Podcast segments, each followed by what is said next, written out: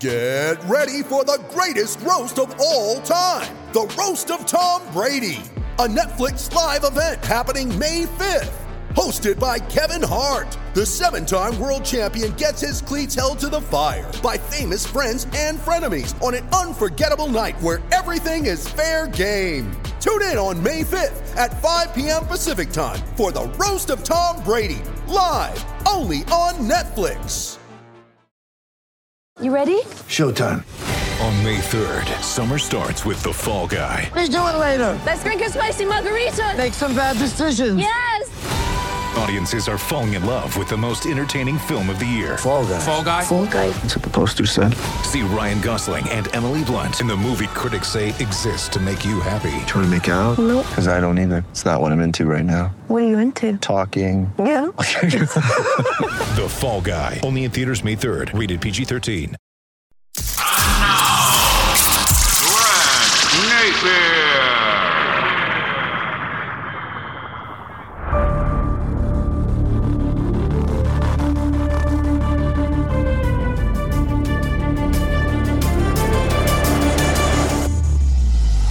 you ready for the weekend and a big Father's Day weekend. And today's show is brought to you by New Works Plumbing of Sacramento, locally owned for over 20 years. Leak detection, water line repair, plumbing repair, bathroom plumbing.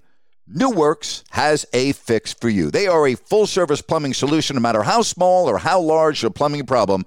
New Works will be there for you. New Works, just go to newworksplumbing.com, N E W WRXplumbing.com. Remember, New Works has a fix for you. That's newworksplumbing.com, N E W WRXplumbing.com. Well, on Tuesday, it was an absolute pleasure to have Tim Brando, and we talked a lot about name, image, and likeness. We talked about where we saw the future of college sports, particularly college football. We had a lot of fun. I even found out that Tim Brando actually called a hockey game. But today, we're going to move on because I love the fact that Tim has really had a, uh, a phenomenal background in golf. You've covered golf. I know you're an avid golfer. It's a pleasure to welcome back for the second time this week, Tim Brando. How are you, buddy? I'm great, Grant. Good to be with you. When uh, you know the U.S. Open begins, that's my favorite major. Yeah. uh, which makes it my favorite golf tournament, honestly. And uh, so I'm in a good mood with that. And you know, the College World Series starts tomorrow, and that's another favorite event of mine. So I'm in a hell of a mood. I'm I'm having a hard time getting a tea time because I'm so busy watching stuff. you know, I'm with you. uh, on, on the tube. Hey, I'm with you. You know, it's interesting because there's a lot that's going on in the world of golf right now. We know about the LIV Tour, and they debuted last week in London. Since then, Phil Mushnick of the New York Post, he wrote a compelling column, called it Blood Money. Bob Costas recently called it Blood Money. And yet you look at the galleries this week, and you look at the uh, fanfare for Phil Mickelson, and uh, you really wouldn't have known any difference. I mean, there were autograph seekers, there were pictures here and there, and the fans were were thrilled to see Phil Mickelson and the others out there. What's your take on this? Well, I'm. By the way, uh, I, I, I deem uh, Phil Mushnick uh, a uh, a friend, and, and Bob Costas too, but I disagree with him uh, in the sense that it's blood money. I think that's I think that's a little bit too much. But you know, in the media, that's going to happen from time to time, and and frankly, uh, I do think that LIV golf is bad for golf ultimately, especially for fans. Okay uh, it is bad for golf in the sense that uh, when you're lining up for the Players Championship, by example, you know the so-called fifth major at Ponte Vedra, Florida, that is even a better. I, I would I would suggest that that is a better field than even the U.S. Open because the U.S. Open is a qualifying Open. You know, if you've got a two handicap, you can go and uh, and try to qualify and go through the different stages of qualifying. That's why they call it an open tournament. You know, that that's what Mhm. allowed for Francis Ouimet to win in 1913 and and set the, the, the, the United States really into a new genre of golf popularity. So historically, the U.S. Open should be about not necessarily the strongest field, but an open field that brings many storylines. The Players Championship, which is not a major, but I think the players view it as that, is almost always going to have the strongest field. Well, with LIV Golf, particularly if the PGA stays with their suspension, if Jay Monahan stays with the suspension of all the players that competed in London and will compete uh, next week in Portland, well, you know, we're not going to have the strongest fields uh, anymore uh, unless, you know, the USGA and the R&A continue to allow players from LIV Golf to compete for those championships. And my understanding is that the USGA and the R&A both felt that all the players that had qualified for this season should be able to compete in their championship. And much like the Masters, uh, the Open Championship and the USGA are separate bodies. Okay, they're not a part of the PGA Tour. Um, you know, Fred Ridley, who runs the Masters, is going to be the next guy that I think becomes the most important person as it relates to whether those players that have been suspended by the PGA get to compete in the Masters coming up in the spring. Imagine, okay, if Phil Mickelson, who's a multi winner of the Masters, doesn't get to compete. Wow. Uh, at the at the Masters Championship, that's going to be some story if, in fact, uh, it happens. So that's the tough part. Is that a little bit like auto racing, Grant, when we had that deal with the Indy cars years ago? we didn't see the you know that almost ended the Brickyard. It Great almost point. ended the Indianapolis 500. That's a great point with We the CART series and IRL. Yep, great point. Yes, yes. Where golf, where golf no longer delivers the best players on the planet more than say two or three times a year, as opposed to 14, 15 times a year Great point. in some great tournaments. Like most of the great players are going to play Memorial. Most of the great players, uh, uh, you know, historically have played at Arnold's event, Mhm. uh, Jack's event, Muirfield Village. We won't see that, and so ultimately, the point that that Mushnick and Costas are making is good. I, I, I agree. It's it's bad for golf, especially for the fans, that you don't get to see the best possible player. But think about this for just a minute, okay? As I watched the grilling of Phil Mickelson uh, prior to this week's U.S. Open, and and what happened to him at London uh, the week before, I'd also seen it, and he did not perform well. Grant, That's I mean, correct. He didn't. That's correct. And I'm a fan of Phil. I, I knew him when he was young. I met him in 1995 at a Tom Lehman shootout to raise some money for his charity on his home course in Minnesota. Yeah, Phil was a kid. I want to say 23, 24. We're walking down the fairway, and he's like, "Mr. Brando, how my pods going to do this year?" You know, he's a big San Diego Padres fan. Uh, it was uh, it was wonderful getting to know the young Phil. And then as a, an older Phil, as he grew into the tour, yeah, he had uh, those that were uh, detractors, yes, but he was for the last 30 years really the modern day version of Arnold Palmer. He was the guy that would reach out and touch the fans. He would stop and talk Mhm. to people. Um, and uh, and now he seems aloof. He he seems detached. He seems dismissive and defensive, which uh, you know belies who he's always been, and Great that's point. unfortunate. So he did not handle, uh, from a public relations standpoint, uh, the media very well. And by the way, the media's grilling of him was fair. The questions were all fair, Agreed. and he did a poor job with it. Agreed. But if you take him out of it, if you take his quotes to Alan Shipnuck in the book out Yep. of it, I don't know that this is as big of a deal as it currently is. A great point. It got attention because of what Phil said Yep. in that book and the notoriety that that, that brought. Now his his legacy, Grant. I mean, it's set. People saying that, that this ruins his legacy. Wait a minute. For 30 years, outside of Tiger Woods, who's done more for golf than Phil? I don't think anybody. Nobody. I don't think anybody. No. But does this somehow taint or tarnish his legacy? It it possibly could. Well. It possibly could, and that's unfortunate. But if you're Bryson DeChambeau, or you're Rickie Fowler, or you're Dustin Johnson, and you've got uh, a competitive tour coming to you and saying to you, "We will pay you five times what you're currently making, and you don't even have to win; you can just show up." Would you take that money? Uh, Yeah, I understand. I certainly would pause. Yeah. I would pause. And and these are guys that are still trying to secure the kind of lifestyle that Phil Mickelson already has. So I think you have to look at it from both sides of the spectrum. And the other thing that jumped out at me watching Mickelson, uh, Grant, and I will throw a little bit of a political curveball your way. Sure. Think about the double standard here of the way the media, from a sports standpoint, is grilling Phil Mickelson versus the way the news media deals with the president of the United States when he's flying to Saudis. He's flying to Saudi Arabia and Yep. to Iran Yep. to talk about help with our energy woes. Yep. I'm with you. Think about that. Yep. Hey, great Does great the point. news media grill him the same way the sports media grills Phil Mickelson? Hey, I think that's an easy question to answer.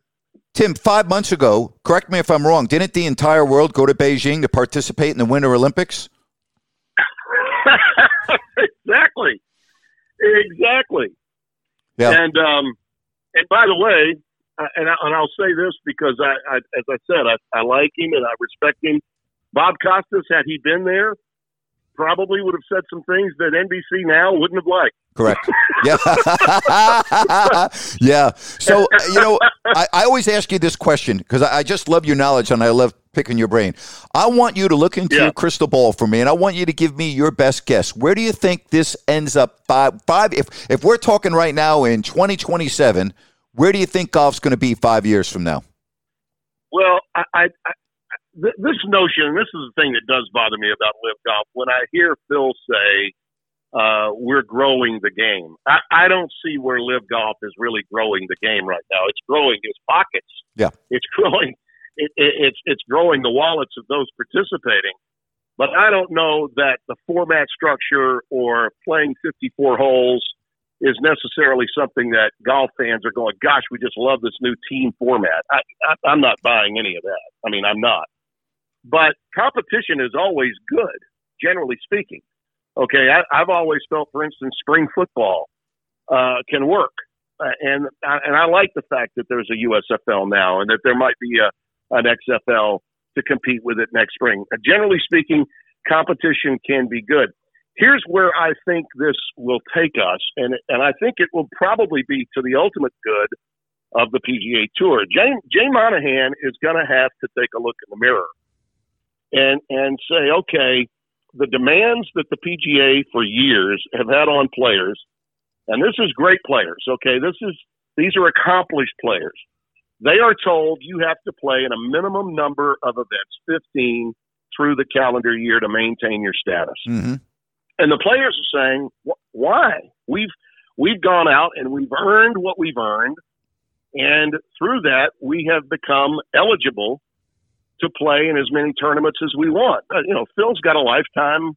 You know, he, he's got a lifetime membership, and, and now he's being told he can't play. Well, I don't know that that's really the right way to go if you're the PGA, and it's all because of the monopoly that they've had. If by chance they decide that they want to go to court, Mm-hmm. you know, the I'm not a lawyer and I don't play one on TV, but Grant, I've got friends that are. And a little bit like a little bit like the NCAA, I don't think the PGA wants to ever go to court and be in a position of saying, well, you know, antitrust laws here, antitrust laws there. Yes, we can limit whether these guys are eligible to play, and they are in fact independent contractors. Okay, they are. These are not teams owned by moguls. It's a whole different deal. And and I think they're going to have to make some adjustments. And that's really going all the way back to when Greg Norman was the first one to pontificate about this, and then Phil Mickelson kind of followed him with that. That's been the beef all along with a lot of the players, especially the Yep. accomplished ones. That that they they don't like being told you have to do this, you must do that, when they believe that they've already gone out and done so much. You know, most people don't realize this, Grant, but golfers, professional golfers, historically have given more to their communities than any other professional in sports of any kind. Mm-hmm. I mean, you just go and look at the philanthropic work that they've done historically. It's amazing. Yeah. They they do more than just about anybody in any sport. And and I think the PGA Tour needs to take a look at that and and then at themselves and say, okay, here's the deal. Um, you know, the world golf rankings may not, and that this may hurt LIV golf. The, the world golf rankings are going to be important if these guys want to be able to play in major events like the the Open and, and the U.S. Open. That that matters in terms of becoming eligible to play. Hmm. But at the same time, the PGA has to understand that this money from the Saudis is a bottomless pit. You know, they can't is. compete. You, we saw Rory McIlroy win 1.8 million for winning a 72-hole event in Canada last week. Charles Schwartzel pocketed four million for winning a 54-hole event with about a third of the Right. um, of the competition that was in Canada. Yeah. Think about that. Yeah. I'll tell you, it's um, amazing. Hey, before I let you go, I want to get a Father's Day memory for you. I've shared, I think, the two greatest moments that I ever had with my dad, and I'm speaking now from a Yeah. professional perspective, was the call that I gave him in 1988 to tell him that I was going to be the TV announcer of the Sacramento Kings, and he broke down on the phone. And then a couple of months later, Oh, I did my first ever game at Madison Square Garden, where we basically grew up in New York, and we're at all the events. And I had my dad on the floor at MSG and meeting Walt Frazier and all that. Those were just two memories that I will take to my grave. When I say Father's Day to you, and you're you're a dad, and not only are you a dad, you're a grandfather. You have several grandchildren.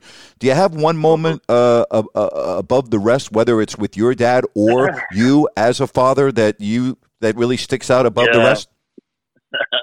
You know, uh, as uh, Grant, you know me well enough to know my father was a broadcaster. Yes. a pioneer of sport of television in my hometown.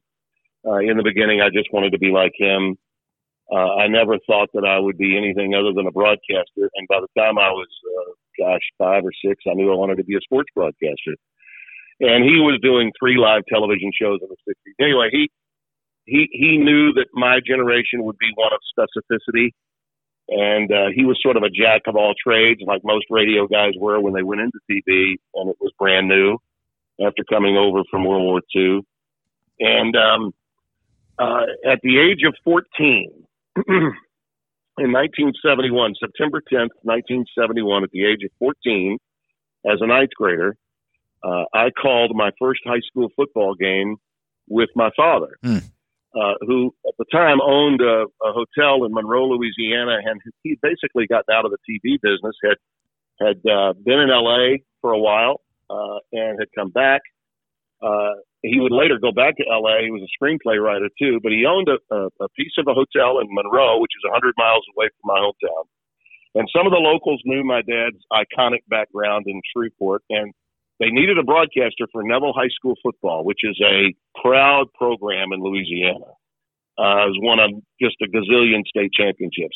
They came to him, one of his buddies, and said, "But uh, Hub, we need a guy. We lost our broadcaster this past year. We need a guy to call the games. We knew you, you, you of your background. Would you help us out?" And he said, "I'd be happy to do it as long as you allow me to pick my my second banana, my color analyst." Not knowing, of course, it would be his 14 year old son. Right. That's beautiful. Dad knew right away this was his opportunity to help me. Oh, It was like a gift from heaven in his mind. I love it.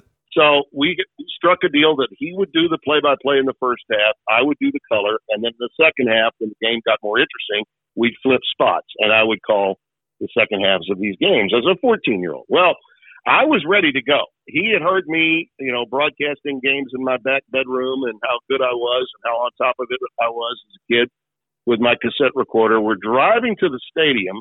The game happened to be in Shreveport. It was a hometown game, Captain Shreve High School, where my daughters later would go to school, playing Neville High. And we're driving to the stadium, and I got a little uncomfortable and and and quiet. And it wasn't nerves because he had taught me not to be nervous. I mean, yeah, maybe I had some sweaty palms, but I was ready to go. hmm But I did feel uncomfortable and awkward about something. And he picked up on that and he said, uh, Tim, what's wrong? And I paused for a second and I said, You know, Dad, I, uh, I've been thinking about this and I've just got one issue. I got one problem. And he says, uh, All right, well, what is it, son? I said, Well, I mean, I think everybody's going to know that I'm 14. He said, "Yeah." I said, "But- "And I think everybody's going to know that your name's uh, your last name is my last name." He says, "Yeah." I said, well, "I just feel really uncomfortable about calling you Dad on the air." I love it. I said, "At some point, at some point, oh, uh, in just conversation and dialogue, I'm going to have to call you. He said, "Son, you can call me by my first name. You can call me Hub." His dad, his name was Old Hub Brando, Oh man, short for Loyola Hubert. that's amazing. And I said, uh, "Oh wow, Dad, thanks." I, I just was like, I, did, I was sweating bullets over that. I love and, that. uh, and, and at some point, though, at some point there was an exciting play in the uh, second quarter, and I was doing color. Thank God it didn't happen while I was calling play-by-play. oh It was an exciting play, and I just kind of had one of those adolescent moments, and I said, "Dad, did you see that?" he punched me in the solar plexus, Oh. and I fell off the stool I was on in the booth. And that was sort of my my one embarrassing moment. I got it out of the way in the first half of my that. first game, oh man, September 10th of 1971. So that was 51 Oh. years ago. And last summer at this time, I was being inducted into the Louisiana Sports Hall of Fame phenomenal. as um, an ambassador. It was a it was a brand new award, a one time only uh, award, and, and until I guess there's a Tim Brando 2.0 that comes along. But I was really honored and flattered to be inducted awesome. into the Louisiana Sports Hall of Fame as uh, an ambassador for Hmm. our state. And he and, and I was reminded that you know without that day, without that moment, without my father. Uh, I would not have uh, risen to the heights that uh, Hmm. that I have. So that's that's my moment. Well, on that note, I hope you have a phenomenal Father's Day on Sunday. It is so great to be able to reminisce with you and chat with you and uh, tap into your knowledge. I greatly appreciate it, and I've been getting phenomenal feedback when I have you on. So thank you very much, and have yourself a fabulous weekend. You too, Grant. All the best to you and your family. When you need mealtime inspiration, it's worth shopping Kroger, where you'll find over 30,000 mouthwatering choices that excite your inner foodie. And no matter what tasty choice you make, you'll enjoy our everyday low prices, plus extra ways to save, like digital coupons worth over $600 each week. You can also save up to $1 off per gallon at the pump with fuel points. More savings and more inspiring flavors make shopping Kroger worth it every time. Kroger, fresh for everyone. Fuel restrictions apply. Hello, it is Ryan, and we could all use an extra bright spot in our day, couldn't we? Just to make up for things like sitting in traffic, doing the dishes, counting your steps, you know, all the mundane stuff. That is why I'm such a big fan of Chumba Casino. Chumba Casino has all your favorite social casino style games that you can play for free anytime, anywhere with daily bonuses. That should brighten your day a little. Actually, a lot. So sign up now at chumbacasino.com. That's chumbacasino.com. No purchase necessary. VGW Group. Void were prohibited by law. See terms and conditions. 18 plus. Always great talking to Tim Brando. Really appreciate his time. He's been a guest on my podcast uh, on several occasions. He talked about his memory of Father's Day. Uh, I think, listen, I- I have memories. You have memories. Uh, I would not be in the position that I am today without my dad taking me to games at such an early age. Both my brother and I, season tickets to the Jets and the Giants growing up, going to college games. Uh, my dad never missed one of my games when I played sports. And my dad had his own business in New York City.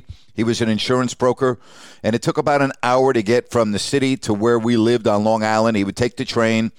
And I can't tell you how many times, right before the game would start, whether it was a lacrosse game or a football game, but particularly lacrosse, because on football uh, in high school, we played on Saturdays, not on Friday nights. So my dad didn't work on the weekends. But every lacrosse game that I ever played, whether it was in junior high school or high school, there would be my dad walking across the field in his suit to go watch me play. And never missed a game. Was at every home game, was at every road game, and it was just uh, phenomenal uh, to have that support. I'll never think about that. You know, people ask me a lot about my dad. Uh, I always felt that my dad was uh, above and beyond for the era that he lived in. Uh, my dad was about equality. My dad was about doing, not talking. Uh, my dad always, and I mean always, put himself last. He didn't drive nice cars. He didn't wear fancy clothes. He spent his money on things that were important to him, and none of those things included himself. The only thing that my dad gifted to himself was being part of a outdoor tennis club on Huntington, Long Island, called the Huntington Racket Club. They had six clay courts, and my dad was there all the time. He lived there on the weekends. It was his sanctuary, it was his solace, it was a place where he was the happiest. And of course, living on Long Island in New York, that meant that there was no tennis outdoors on the clay courts in the wintertime. But that was my dad's sanctuary, and he absolutely loved it. And I used to love visiting that club, and I used to go up there for lunch when I was home on break or what have you. And the people that I met at that tennis club were just absolutely phenomenal. But my dad was all about helping others. Uh, I'll never forget the story of my dad on the March on Washington on behalf of the Community Church of New York and the Dr. Reverend Harrington, who I was, my middle name is named after at the Unitarian Universalist Church in New York City. Uh, my dad got many, many buses of people to go to the March on Washington. And again, my dad was not a talker, he was a doer. And my dad did what he believed in. My dad was anti war, even though he served in World War II in the Pacific Theater. Uh, my dad was the only one in his unit that returned home. He was the only one that didn't get off the ship in Okinawa. They made him a signalman, and uh, everyone in his unit perished on Okinawa. My dad didn't talk about the war. I didn't ask him about the war. Uh, my dad was anti war, he was anti gun, and my dad protested many times against the war. I mean, really, my dad would be out there with the other protesters. Uh, my dad was somebody that just lived by the actions. It's not what I say, it is what I do. And my dad was not a follower, my dad was a leader. And my dad really, and I, I mean this in all sincerity, my dad was one of those individuals that was beloved by everyone. My dad didn't have any enemies. My dad just did not have any enemies because of the way he treated people. And I'm I'm unbelievably grateful, internally grateful, and beyond lucky that I had a father like that. And I learned a lot. Uh, he passed on the real, I think, core elements of being a good person and judging a person on whether they're a good person or a bad person, not based on their religion, not based on their ethnicity.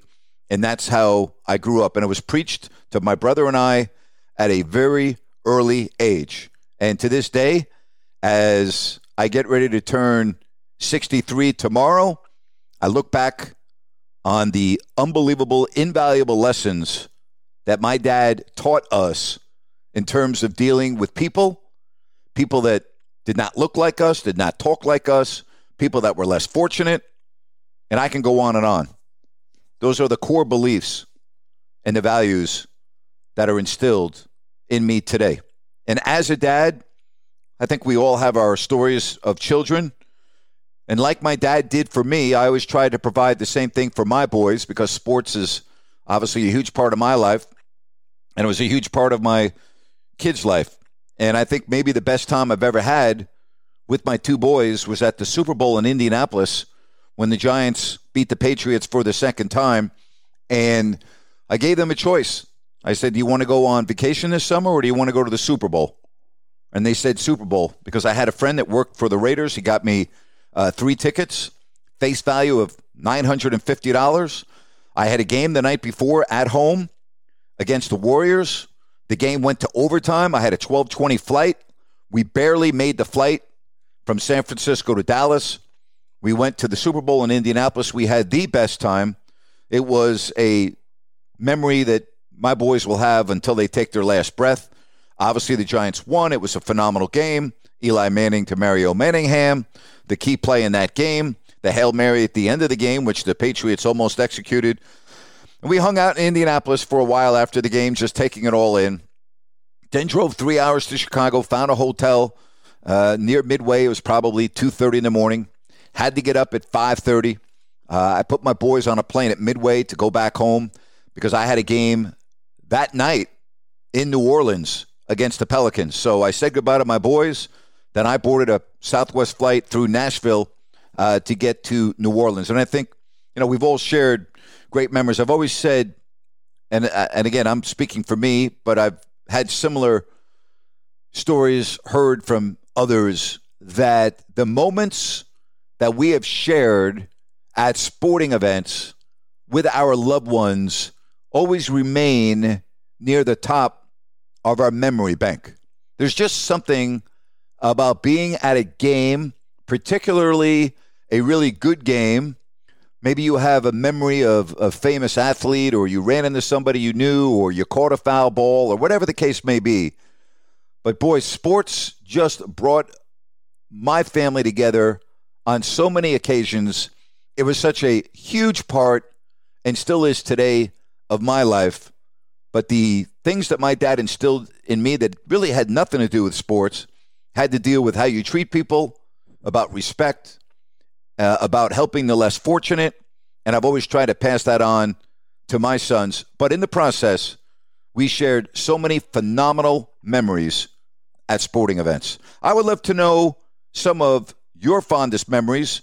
You can leave me a comment, particularly if you were listening listening via Apple Podcast. I would love it if you would rate the podcast and then leave me a comment. You can share a story that maybe you have as a dad or with your dad. All right, with that said, why don't we get to our Crowd Ultra Q&A? Just go to crowdultra.com. Maybe I'll answer your question on my next podcast. Ben asked, Who's an athlete you'd love to meet that you haven't? It's actually not an athlete, it's a coach. I've always wanted to meet Bill Parcells. I've always wanted to interview Bill Parcells, and that's the one that I wish I could meet and interview. Aaron wants to know how much longer until we find out if Deshaun Watson will get to play. I got to tell you, Aaron, he's not going to get to play. I think that's going to be shocking if he gets to play. And I don't understand why uh, the NFL takes such a long time. Sam wants to know Do you think there will ever be a better shooter than Steph Curry? Better? No. I don't think it will be better. Rich asked an interesting question Are umps getting hit more often because catchers are on one knee? Great question. I think the answer to that is yes. You know, I have a lot of friends that are umpires. One of my best friends is an umpire. And the boy, the battering and the punishment that they take behind the plate is unbelievable. Great question. Adam asked, Are the Broncos going to be contenders this year? I don't think so. I don't think they are. I don't think they're a playoff team. Duncan asked, why do you think Sean Payton turned down a $100 million deal with the Dolphins? Duncan, I don't know. I don't even know if it was $100 million, but uh, I can't speak for Sean Payton, and I, I don't know. Charlie wants to know, how much baseball have you been watching? Charlie, how about zero? I did go to a Marlins Giants game a few weeks ago to see my friend umpire, but I haven't been watching baseball at all. I've really been watching hockey almost every time I watch sports. Uh, hockey's been my go to I have not watched baseball uh, at all. David asked, Do you think that James Harden will return to the Sixers? Uh, yeah, he's got a player option. Why would he turn down the 40 plus million? I mean, yes, I absolutely do. Jacob wants to know Do you pay any attention to the college baseball playoffs? I do. I think it's great. I think it's phenomenal. I actually enjoy watching it. So, yes, I do. Ian wants to know what's your take on the NHL not allowing the Cup to travel to Russia this year? Well, you know, Russia's involved in a war and I, I don't know if the cup goes within the borders of Russia, you know, if it's coming out and everything else. So I don't have a problem with that. I absolutely don't. Not at all. Trevor asked, Have you heard any rumors or inside info about an NBA team in Vegas? You know, Adam Silver recently said expansion is not on the table. Seattle's going to get a team first. I think we know that. I think Vegas will eventually get a team, but it's going to be Seattle first, and I don't know what the timetable would be. All right, let's get to Alex. Why isn't there more full court pressure in the NBA?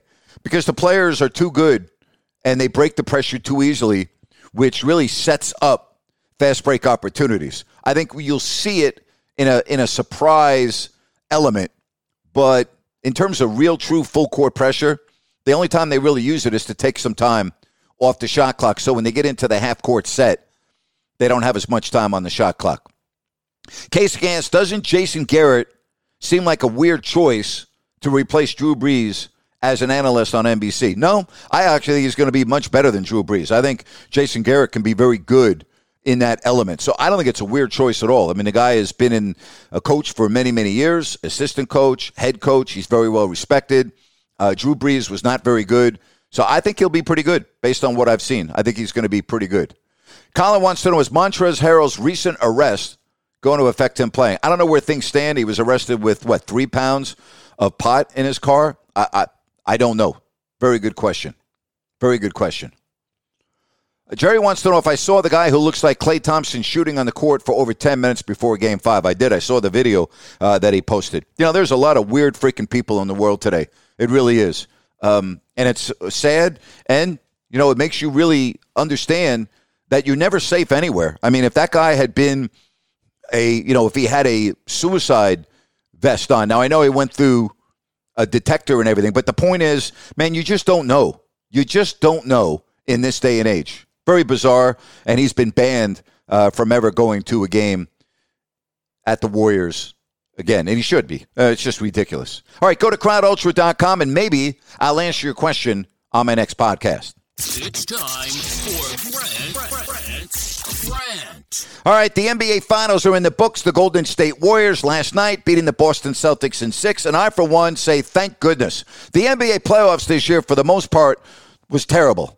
You had six games in the finals, no game closer than 10 points. There was no drama. There was no last minute possession.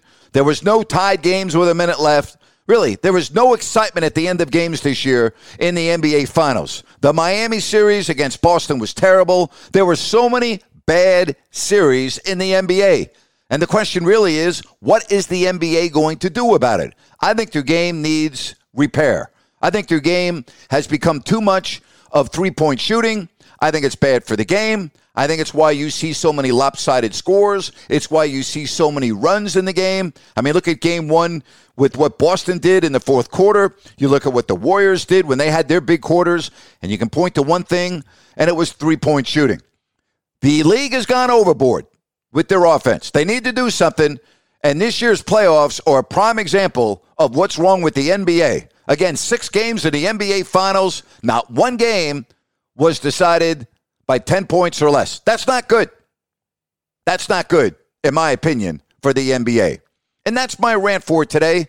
To the dads out there, hope you have a fabulous Father's Day. Enjoy the weekend. And thank you so much for listening to If You Don't Like That with Grant Napier. So long, everybody.